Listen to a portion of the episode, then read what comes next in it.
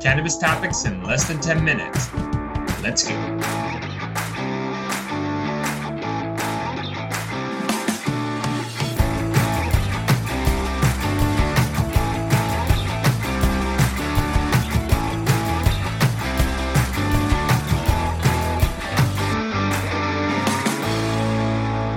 What's up, guys? Welcome back to an episode of The Dime. I'm Bryan Fields. With me, as always, is Kellan Finney. This week, we got a very special guest, Kmesh, the cannabis industry career coach. Kmesh, thanks for taking the time. How are you doing today?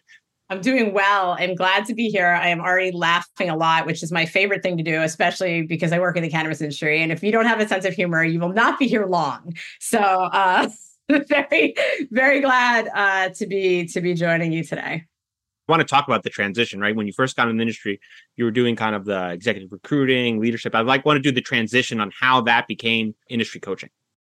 Sure. So over the years of, of, so I'll give you a little bit of background on on Flower Hire and the work that we did there. So Flower Hire is one of the leading executive search firms in cannabis, and we our work there to, was focused exclusively on six figure cannabis jobs nationally. So what that means is I say six figures a little bit with an asterisk just because there are some roles like let's say a GM for a dispensary at you know depending on what market you're in those people can be can be paid anywhere from like sort of 75k up to like I've seen people now in the New York market making you know high high ones low twos for that position. And so when we talk about six figure, we really talk about like leadership strategic hires who are going to move up the corporate ladder so to speak, right? And so our hiring was all focused on that manager, director, VP, and C level roles in cannabis for licensed operators. So, like, our work was for big MSOs, single state operators and some very well funded ancillary companies as well, like a Hawthorne uh, gardening uh, side of the, and you know, the lights companies, all the, all, all the folks that still have booths at MJ BizCon, those companies.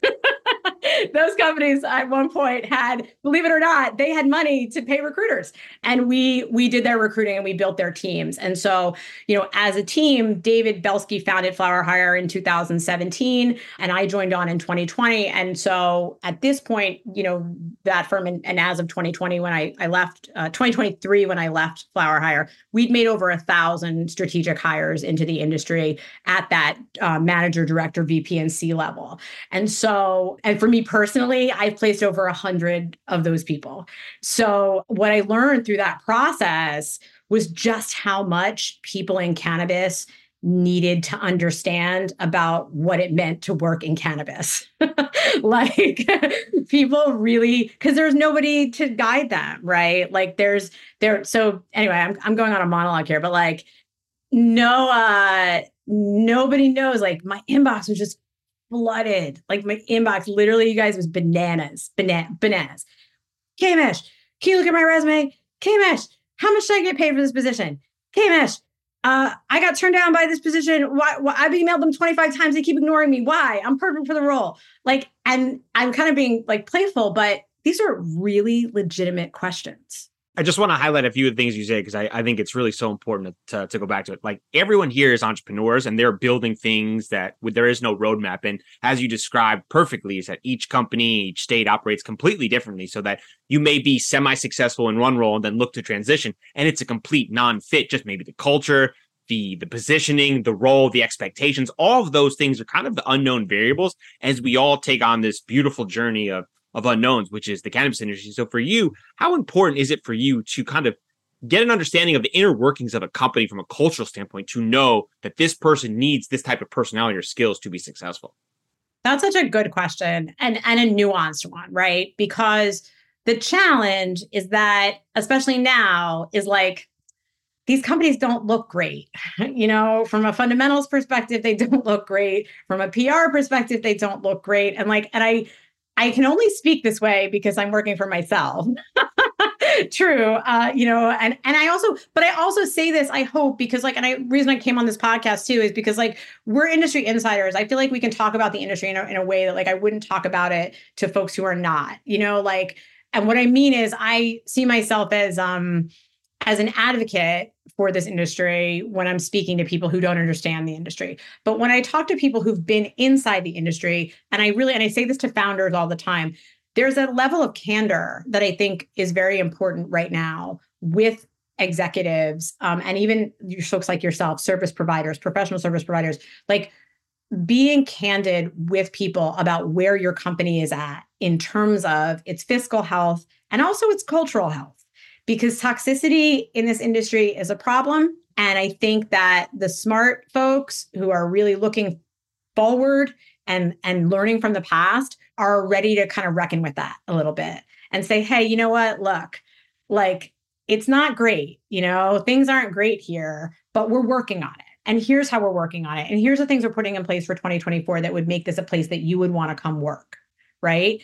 And so, what I kind of tell my clients is do your homework, you know, do your research. Dream smoking session, three people dead or alive. I de- well for I mean like I definitely want to smoke a joint with Mahatma Gandhi. There's no doubt about that. I mean, are you kidding me? Um, they're probably all going to be like civil rights leaders. Um, there's a Jewish female socialist named Emma Goldman, who I think would be like just a great sash. You know what I mean? Like, like I would just learn a lot and and uh, and and hear a lot. Um, ah, who else? Oh my gosh, number three. I mean, I mean, yeah. I mean, I'm I'm coming up with with also you know sort of civil rights leaders. You know, like a Martin Luther King. Whatever right? comes to mind. Yeah. I mean, it, it sounds a little cliche, right? But it's true. Like those are the people, the the people who change society in meaningful, big ways, right? Like because I think cannabis has the potential to change society in a big, meaningful way. When you got started in your journey with cannabis, what did you get right? And most importantly, what did you get wrong? Oof. Great question. I want to add that to my coaching questions. That's a really good one. You're like right, you're right where I'm at. We're we're uh we were meant to meant to be friends and colleagues. That's a good question. So where did I get right? I, I think this thing about the why I got right. I think that um, being in this, you know, my little bit about, you know, I, I told you a little bit there about my back journey, but like when I I was in uh, natural health and wellness, I was a publisher of a, a magazine and an online marketing company. Um, that was my first entrepreneurial endeavor, um, and through that experience, one of my biggest advertisers, my back page advertiser, was a CBD company. And the process by which that happened, where he approached me and said, I want to advertise my CBD, and this was 2017, and I was like, Oh my God, we're gonna get arrested! Like.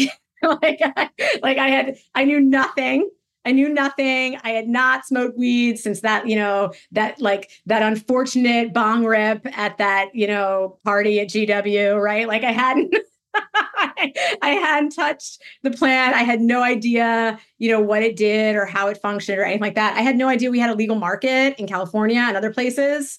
I mean, I was just like a mom. I was a, a, a mom and I, I didn't know anything about it. So he really started me down the education um, to learning about this plan, understanding what the what the industry was going to be, what the potential was, um, and then when I when I found out, and I was like, oh my god, this is going to be like a billion dollar industry. Like this plant that heals people is going to be a billion dollar industry.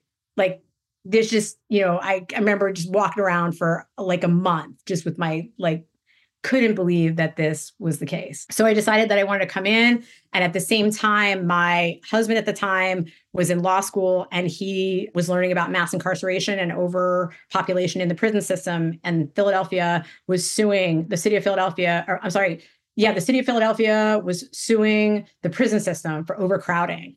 And he read a book by an incredible woman and um, and civil rights leader, Michelle Alexander. She wrote a book called The New Jim Crow, which became sort of like the the tome if you will or the foundation of the mass incarceration movement right? That we have an overcrowding problem in this country that most of the people who are in jail are are black and brown men uh, that were imprisoned during the drug war. So he was coming to all these realizations. At the same time that i was coming to these realizations about holistic health and wellness and how it could help.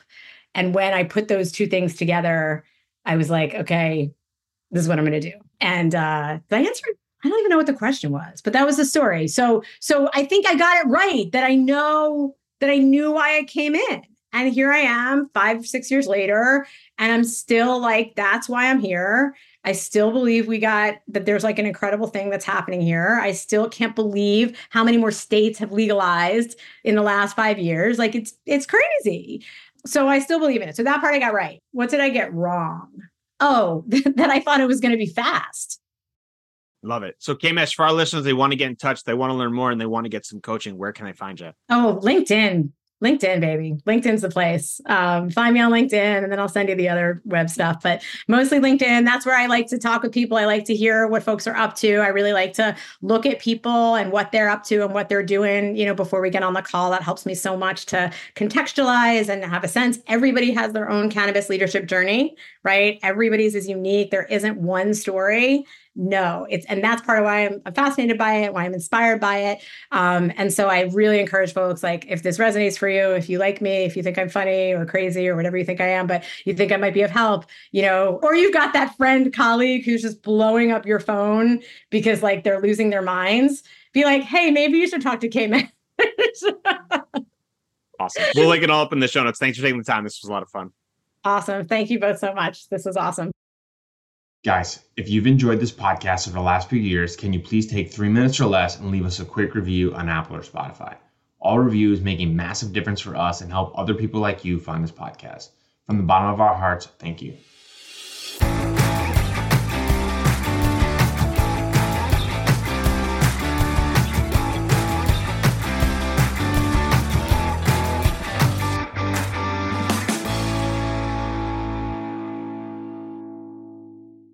Thanks for listening to today's show. To check out more great cannabis podcasts, go to podconx.com. Here's a preview of one of our other shows. Hey, friends, I'm Brannon. And I'm Saba. And we are your host of the Cannabis Hangout podcast, an educational platform to connect with the cannabis community and share personal stories while breaking the stigma of marijuana. Join us every Sunday at 7 p.m. to gain valuable insight with different perspectives from industry leaders, growers, and medical marijuana patients. This is a place to learn so much from different angles in the cannabis industry. So tune in while, while we break, break it all down. down.